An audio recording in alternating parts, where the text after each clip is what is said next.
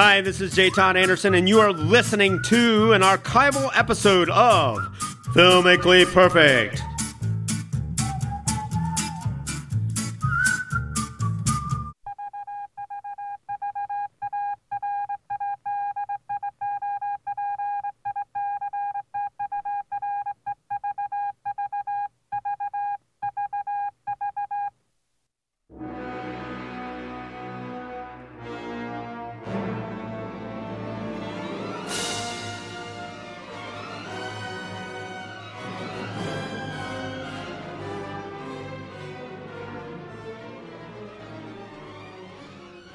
So begins our next edition of Filmically Perfect on 91.3 WYSO. I'm Nikki Dakota, your host, joined today by the film guys, and none other than the nitrate film archivist for the Library of Congress, George Willeman. George, hello and thanks. Hello, howdy, and all that good stuff. Yes, indeed. Also, the storyboard artist for the Coen brothers, and currently working uh, as the sexiest man alive, it is J. Todd Anderson. I'm working for the sexiest man alive. That's what they say. If only I could get that nomenclature hung around my neck. But, you know, because we are doing the monkey movie today. Today we are gathered together to celebrate the perfect film that is King Kong, right here on Filmically Perfect. One of the greatest movies ever made. And now this has, uh, we, you, we could say, one of the uh, greatest movies that's been made and made and made. But we're looking at the very first uh, spin We on this. one. don't want to bother ourselves with these, these terrible imitations of a great classic film. And this one, of course, originally uh, out in 1933. So, among other things, uh, black and white. That's right, very black and white. Um, I think they did they did do a colorized version for videotape back in the uh, '80s when Turner had his claws into it. But Ooh, uh, they colorized has- this version? Yes, that has I believe since disappeared. I don't know if they reissued it when they put the DVD out or not. I hope not. It's not on mine. Man, I'll tell you, this movie, um, it doesn't need to be in color. It's it's beautiful the way it is. It's some of the finest black and white photography you're going to see from the era, and it also has really wonderful sound for 1933. It's uh, Yeah, the, the interesting thing, one of the interesting things about it, since it was made by RKO, uh, RKO was a, a, a product of the RCA Corporation, and was basically started as a way for them to promote their sound system, which was called Photophone. They, you know, Western Electric had jumped in and pretty much gobbled up the market. They had this new system. They were part of uh, RCA. They bought a film, a theater chain, an old film studio, and basically built this RKO and Radio Pictures out of it. and it stands for Radio Keith Orpheim, right, George? Oh. Orpheum. Orpheum. yes. Wait, what? Keith? What's the middle word? Keith. Like somebody's name. Yeah, it's a Keith was a theater chain at the time. Oh, I see. And so was Orpheum, and that's where they got their. Basically, it was almost it was like a package deal. You know, they bought this studio called the Film Booking Office, which actually belonged to one of the Kennedys, actually Old Man Kennedy, who had his money in it, and uh, they bought that for their studio, and then for the production end, and then they got the Keith Orpheum theater circuit for the distribution. So it was pretty much packaged up so they could have a place to make movies and release them. so going for a It little was John monopoly. Teddy and and Robbie's dad. Is that right? that's How about right. it? That's right, Joseph P. Kennedy. Of course, we still have these, but I mean, as far as becoming industry standard, that never really What did, came around. Their sound, their whole. Oh yeah, I mean, their the reason actually their system is still pretty much used. Um, I mean, now we've got some, you know, we've got the digital equivalent of it, but for many years, uh, R- RCA system became very popular after its patent ran out, uh, because otherwise RCA was going to charge people to use it. But uh, RKO, because they had this sound system, they had an incredible sound department. And on this one, they they went to bat on this one. And actually, a lot of other studios would go over and use RKO's sound department because it was so good. Now you know if you uh, uh if you see the globe and it has the antenna on top, RKO, it's really a cool opening. It's one It of the better ones. And RKO did some really interesting stuff. They did a S- Fred Astaire and Ginger Rogers. They were all across the board with some great films. Noir. If you still go to if you go to Hollywood and go to Paramount Studios, and you drive by there on the Gower Street corner, I believe it is, you can still see that globe. It's there. It's not like 20th Century Fox where they, you know, look. When I went, first went to Hollywood, I was hunting for the 20th Century Fox right. but it's just a piece of cardboard up there. It's no good at all, you know. But if you go there, the antenna's not there, but the globe is still there, and you can see what they used as their logo because RKO was what is now half of the Paramount lot, and that became Desilu, I believe. Yes, it when when Desi and Lucy bought it, they Oh. bought the RKOs. But RKO swapped hands quite a few times, and this is one of their most monumental achievements. Is this movie because David O. Selznick was involved, Merian C. Cooper, um, and just it was just the collaboration of some some of the greatest, most uh, creative talents in Hollywood. This movie. Okay, we've established that we have a good looking film in black and white, some of the fine uh, black and white film that you can see. Also, great, great sound, but that alone does not qualify. Oh no, we've only just begun.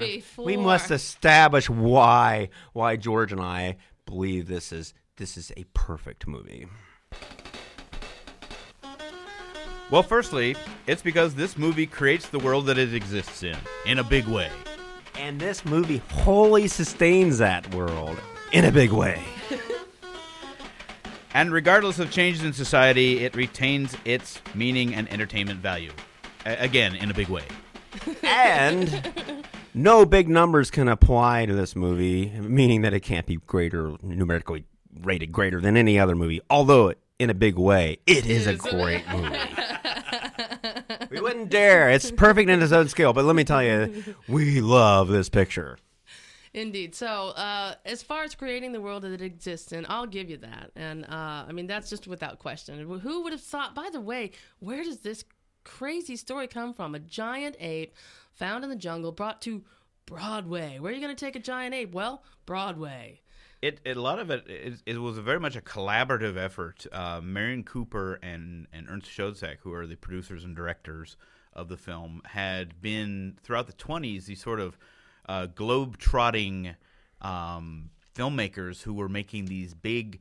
I don't want to say documentary, sort of documentary travelogues of, of exotic lands. They did one called Chang, which is about um, yeah, an Asi- Asian country. I can't remember which one right now. Um, and they did they did a film called Grass about the migration of these nomadic troops, uh, nomad, nomadic peoples over the mountains. And so they were so interested in all of this stuff. And and I can't remember. I, I think it may have actually been Cooper was the one who originally got the idea, and then he got together with the, all these authors, uh, James Creelman and Ruth Rose, and the famous English uh, mystery writer Edgar Wallace, to craft a story about this big ape. This is made for the movie. This is what really is cool. Is this not based on a book or anything? This is a Yeah. movie, man. This is made for the screen. I mean, every every inch, every piece of material in this movie is designed for the big screen. Right. But the real topper for Cooper was that he got um, um, Willis O'Brien, this man named Willis O'Brien, who had been working in uh, puppet animation since the teens and had done a film in the 20s called The Lost World, where he'd brought these dinosaurs to life. Oh, I've seen that. Yes, and uh, and he had started in the early, early, early, late twenties, early thirties on a film called Creation that was another dinosaur film, and it had kind of just kind of petered out. But he'd gotten the eye of Cooper, and that and Cooper got him because he knew he had to have something really special for the the monkey, for the ape in this thing, and O'Brien was the go-to guy as far as animation was concerned. And you mean what, what I sort of generally call claymation in this right, case, yeah. Right, and this it was a little more. It was more like the kind of animation that um, that they did in like Nightmare Before Christmas, where the characters are built on metal armatures and then covered with with different kinds of leathers and skins and uh, probably not plastics, rubber probably. And uh, and then yes, they would be put into these miniaturized sets and then moved one frame at a time, shooting, shooting, shooting, action. shooting, shooting. In fact, if you go uh, to your hardware store and you find one of those, and it's not, it's very hard to describe, but they sit on the desk and they have little alligator clips on there and they have little bendable joints, and that's what you use to solder with. Those armatures are very similar. When you see the original King Kong armature, which is still around, and Ooh, they were very love to see it. highly precision machined so that they could do it accurately. And uh, the amount of patience that goes into this is really painstaking, especially on this movie. And um, uh, when you watch this movie, when you watch it, and I was explaining this to Nikki, and I think I've talked to George about this, is that you're going to watch that monkey move. And when he moves, his fur takes on this crazy look. And it's crazy, crazy look. And if you look at it very carefully, you'll see their fingerprints from where those guys are moving that monkey on the Empire State Building. And but here's the best part about it is like any sculptor or any painter, they're not just fingerprints. These guys are so involved that they kind of make this creature breathe with their fingerprints. Mm-hmm. You you are sucked into the story because you believe this monkey is real because I've read these guys have said that they wanted to make this the greatest movie ever made, and you can tell because it there's there's a, the monkey sort of breeze from the fingerprints. It looks like his fur is makes it comes to life because of the way they've shaped him and the way he moves. It's very strange. I watched this movie a lot of times, and the plate work and all that stuff's beautiful. But there's something about what they did to this creature to bring him to life. I was sucked in, right? I mean, just immediately sucked in. I saw it as a we kid, are but talking that's about the original movie here. None, 1933. We're talking about King Kong on Filmically Perfect here on 91.3 WYSO. And we're at the point that we're talking about that a, a, a, a mechanical armatured monkey from 1933 is believable to this day. Right, and and it's interesting. uh, One point I want to bring up to, to tag on to John's point here is um, when um, Aardman Animation, who do the um, the Wallace and Gromit films, Oh, yeah. um, of course those are done with clay, and I think they may actually have armatures with clay over them. And they But- are still stop action, right? Right, George? yes. All those are. Well, when they did Chicken Run, which they did in the same style as as Wallace and Gromit, they used a new a new process, which were which were molded plastic puppets. So they were not using the clay, so you don't see the fingerprints on them. oh. And a lot of people complained about that actually. So it was very interesting they wanted to see the fingerprints? when they went back when they did the uh, the Curse of the Were Rabbit uh, a couple years ago, which is really really funny too. Um, they went back to the old clay style, so you see, and, and it's one of the really charming things about, it, and it adds that sort of that level of humanity of seeing the fingerprints on the characters as the film is progressing. I don't know what yeah, it is. Isn't it funny? But It it, bring- it, does. guys, a good artist, like any sculptor, if you watch him, it just it comes to life when they stop action. It's beyond sculpture. It really is. It's. I haven't heard too many people write about this, but I notice it every time I watch King Kong that this darn monkey is alive because of those crazy fingerprints you see moving around on him. Yeah. Yeah. And yeah, and, and they also the other thing about this film that I think makes it so amazing is that it did come out in 1933, you know, near the height of the depression. Um, I mean, the the film business had taken a big hit, and I'm sure that RKO, you know, was was struggling because they were only a few years old. They'd had some really rough times. The, the management was very unstable. There was constantly changing, and for them to, you know, it took them two years to make this film. So they've been working on it since 31 because the animation took such a long time. Big gamble for the studio. Yeah, and it really was, and it was expensive. It was a very expensive film for them to do. So, uh, so they had a lot riding on it. If, if King It Kong had not though. been a success, that, that probably would have been the end of RKO for sure. But it was. it was a huge, huge hit. Well, it, it set the careers going for people like David O. Selznick and, uh, uh, And Cooper. Cooper and Willis O'Brien and all Well, those.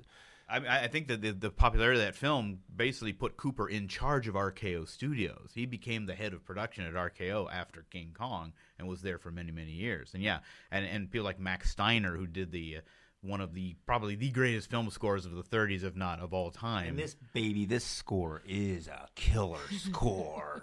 Gives me goosebumps every time I watch this thing, man. And of course, Willis O'Brien, who went on to do a lot of other uh, animation films. Uh, well, he did Son of Kong, which we'll get to, and uh, and then and then Mighty Joe Young. Um, but he, also, he the film caught the eye of um, a young man, Ray Harryhausen, who uh, saw this film, was totally enamored of it, and you know worked it into him becoming basically Willis O'Brien's uh, replacement when O'Brien retired. And of course, Harryhausen went on and did Jason the Harryhausen, Argonaut. yeah, the did- most, oh, Jason one of the the very, very famous uh, Sinbad, the skeleton uh, Yeah, the scene with Oh, the sword. remember That is that. like Harryhausen's fingerprint. You know, it's Mm. everybody's tried to imitate that uh, skeleton thing. Isn't And it funny? So here, this uh, sort of technique was this the first claymation? What what should I call this? This monkey Stop movement, action. stop action. stop action. Stop What- action sure, this wasn't surely the first use of it, but maybe the first to great effect. Oh no, no. Well, there's the Lost World in the 20s, which was also Willis O'Brien, and about the last half of the movie has dinosaurs in it, and that was the first big one. Uh, this one though was the, was the first big sound film to use this kind of animation, and after it and its sequel, there aren't a whole lot more until Mighty Joe Young in like '49. So because it was an Well, this- expensive process. Yeah, and it was, and it's a big gamble for anybody. But this movie was very hard to top. Yeah.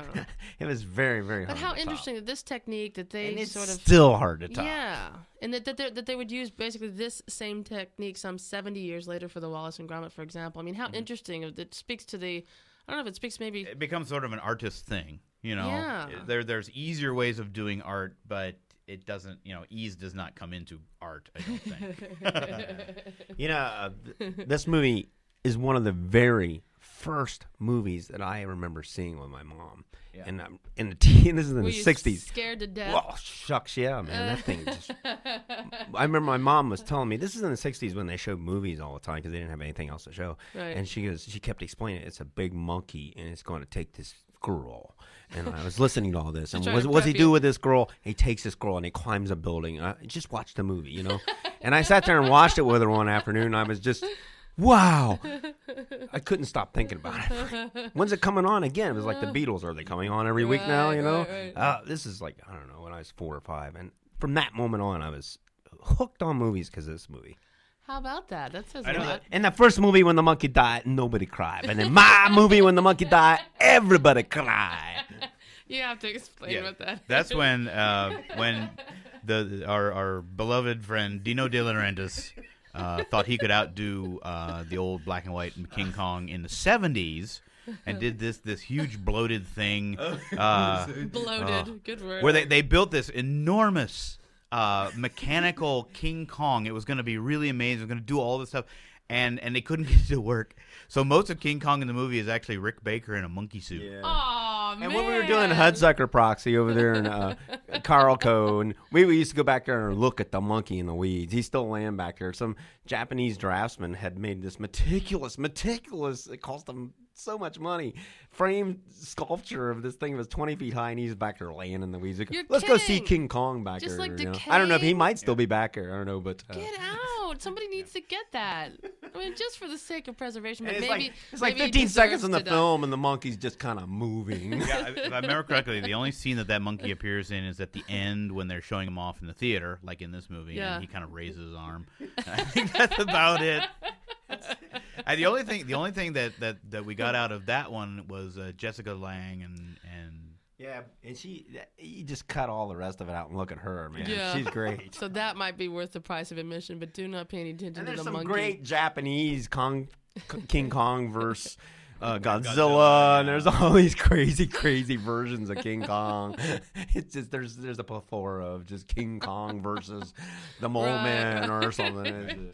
Oh, but let's get back to the real King Kong, Yes, shall we? Shall we? 1933, which is But why we're one of the most here interesting today. things, uh, uh, talking about some of the people in the film, uh, and they got a really great cast of stalwarts in here. Man, they are uh, great. Robert Armstrong playing Carl Denham, and Carl Denham, the filmmaker in it, is is somewhat loosely, maybe not so loosely, based on Merian Cooper. Very much, he, he kind of Oh. has sort of Cooper's mannerisms, and and he kind of sets the the tone for the movie. Um, with this little comment, they're in the ship, and he's getting ready to tell the captain where they are going. They're going to Skull Island, and he's giving giving him the reason why they're going. Did you ever hear of Kong? Why, yes. Some native superstition, isn't it? A god or a spirit or something. Well, anyway, neither beast nor man. Something monstrous, all powerful, still living, still holding that island in a grip of deadly fear. Well, every legend has a basis of truth. I tell you, there's something on that island that no white man has ever seen. And you expect to photograph it? If it's there, you bet I'll photograph it. Suppose it doesn't like having its picture taken. Well, now you know why I brought along those cases of gas bombs. So yeah, so Denham, Denham and his little gang are heading for uh, Skull Island, and before he leaves, he he needs to get a girl for his film, and it's really interesting because he doesn't really know what the film is, but he knows he needs uh, a girl Gotta to go a along. Got to be a girl. love that- interest, that- yeah. Well, there's you know they, they like a pretty face in the movies, and that's what he wants. And uh, so he finds he finds Ann Darrow, played by um, by Fay Wray um, who, to whom this movie became very important. I mean, she was in a lot of movies, but pretty much to the end of her days, she actually had one of the largest collections of King Kong memorabilia in the world. I mean, really amazing things. And, and she, she loved to talk about Yeah, it. she Everywhere was- she, she- goes, she had, she was not shy about this movie. She uh, to her dying day, Yes, right? She yes. loved to talk. She knew it was a great movie. There was none of this. Well, I've done other films. This is the Uh, one how that nice. Sheila loved and appreciated. How refreshing, yeah. Right. So, in this little piece, uh, as they get onto the ship, Carl wants to see how she's going to photograph. So he has her dress up in this really, really uh, fancy gown and put her hair down. And he takes an old, uh, he has an old Bell and Howell uh, movie camera with him that he sets up, and he's doing a screen test of her. And this little piece here is the end of the screen test, and you'll hear Fay do one of her famous patented screams. Camera. Look up slowly, Ann. That's it. You don't see anything. Now look higher. Still higher. Now you see it. You're amazed. You can't believe it. Your eyes open wider. It's horrible, Anne, but you can't look away. There's no chance for you, Anne. No escape. You're helpless, Anne. Helpless. There's just one chance. If you can scream, but your throat's paralyzed. Try to scream, Anne. Try. Perhaps if you didn't see it, you could scream. Throw your arms across your eyes and scream, Anne. Scream for your life. What's he think she's really gonna see? Oh man. wow. Now, of course, that voice at the end is uh, Bruce Cabot, who plays Driscoll, who basically becomes uh, her her protector throughout the rest of the movie. So, for those of you who haven't seen this film, Oh, the spoiler alert! Oh, Oh, yes, my we're gonna need spoiler alert. Brace yourselves. We're going down. Oh, wait a minute. Stand aside on 34th Street. The monkey is coming down. All right, cut the alarm. For please. those of you who haven't, So they get to, they do get to Skull Island, and when they get on to shore, they find the natives performing this this wild ritualistic dance, which actually was choreographed by Busby Berkeley. Which is a name is familiar to me, but probably should be Right. uh, carry more. He's um, basically did all these great Warner Brothers musicals where they would have girls doing big circles and you know making different kind of formations, like and symmetry two hundred yes. pianos and that kind of thing. Um, but he was working um, nearby.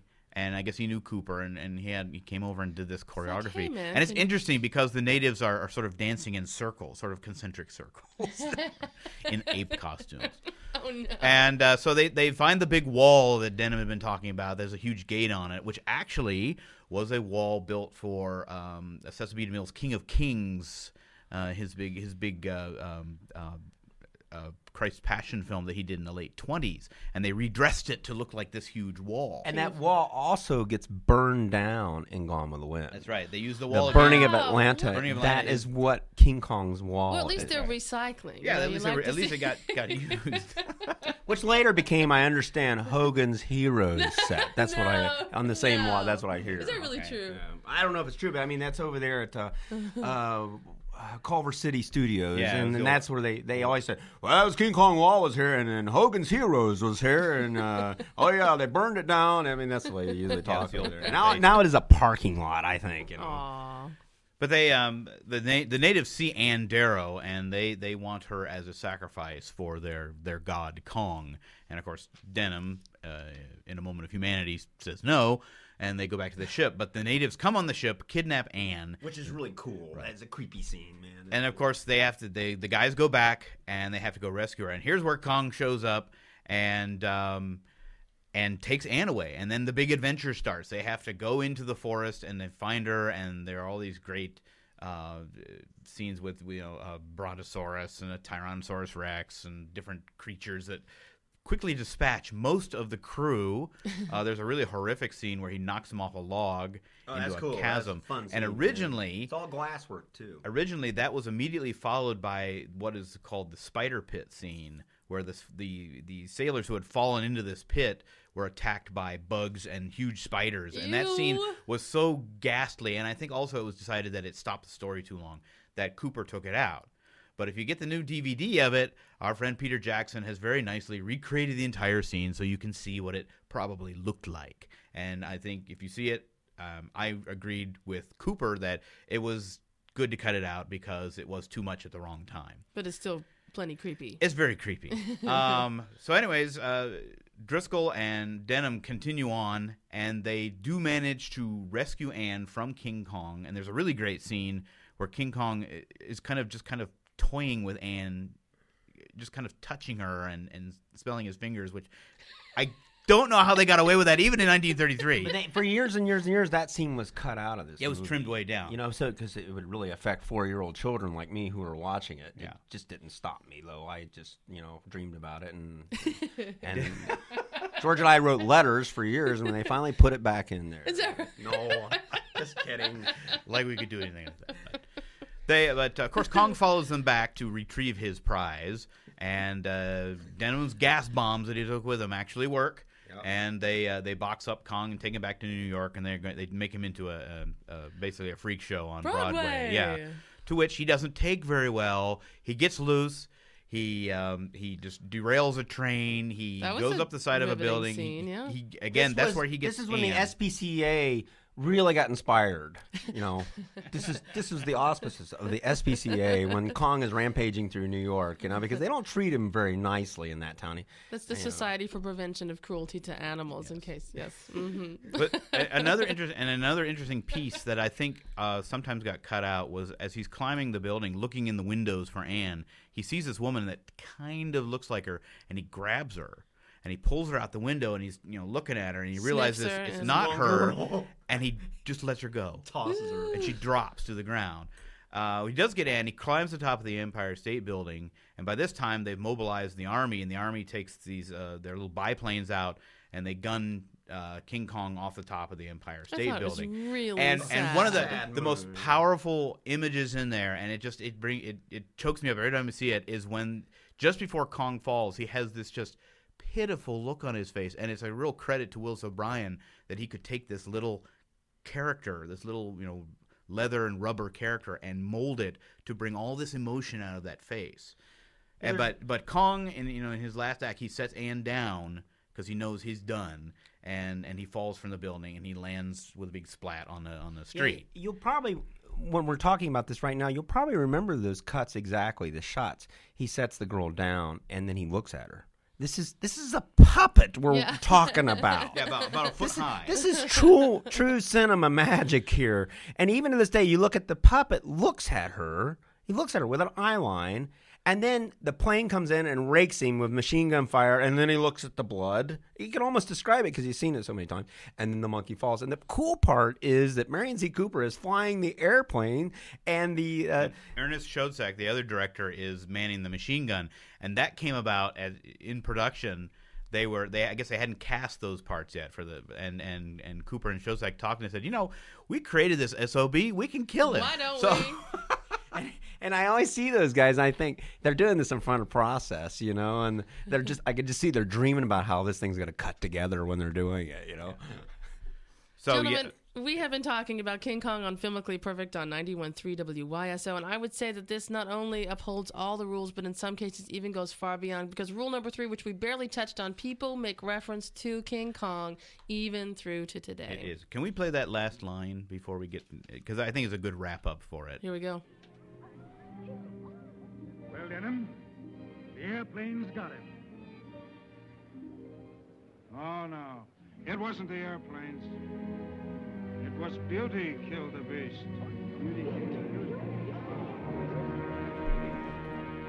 For the love of beauty. Oh man, what a line! And you know, also, if I could jam this in here really quick, um, this is also a good example of Hollywood uh, trying to top itself. The the film was a huge success. Success came out in March of '33. Uh, in October of '33, Son of Kong came out, and it's terrible. Same cast of characters. I same mean, same, cast, same crew. yeah, same, uh, not the same director, but Willis O'Brien did do the uh, do the the um, animation for it. But it's just it's just dumb. If you sit down and watch this movie now, really watch it, you're gonna it's gonna you're gonna get the real distinct impression to everybody that's gonna try to imitate this film. Don't try this. At home. just you know, don't. Just if you don't think about it. the new one, I mean, Peter Jackson's a great filmmaker. We do, but this is one of these holy grails of movies. Nobody will be able to top it. Right. Gentlemen, we are just about out of time. You've been listening to Filmically Perfect on 91.3 WYSO. We've been talking about King Kong. If you would like to hear this again, please go to the website. That's Perfect Film. Dot, it's a perfect movie, isn't it? Yes, perfect that would be movie dot- perfectmovie.net. Or give us an email if you would. That's filmguys at perfectmovie.net. Filmically Perfect is on Fridays at uh, 1230 on 91.3 WYSO. Gentlemen, what can we look forward to next time around? Next time around, Little Big Man, a great epic of the American Indians from the early 70s.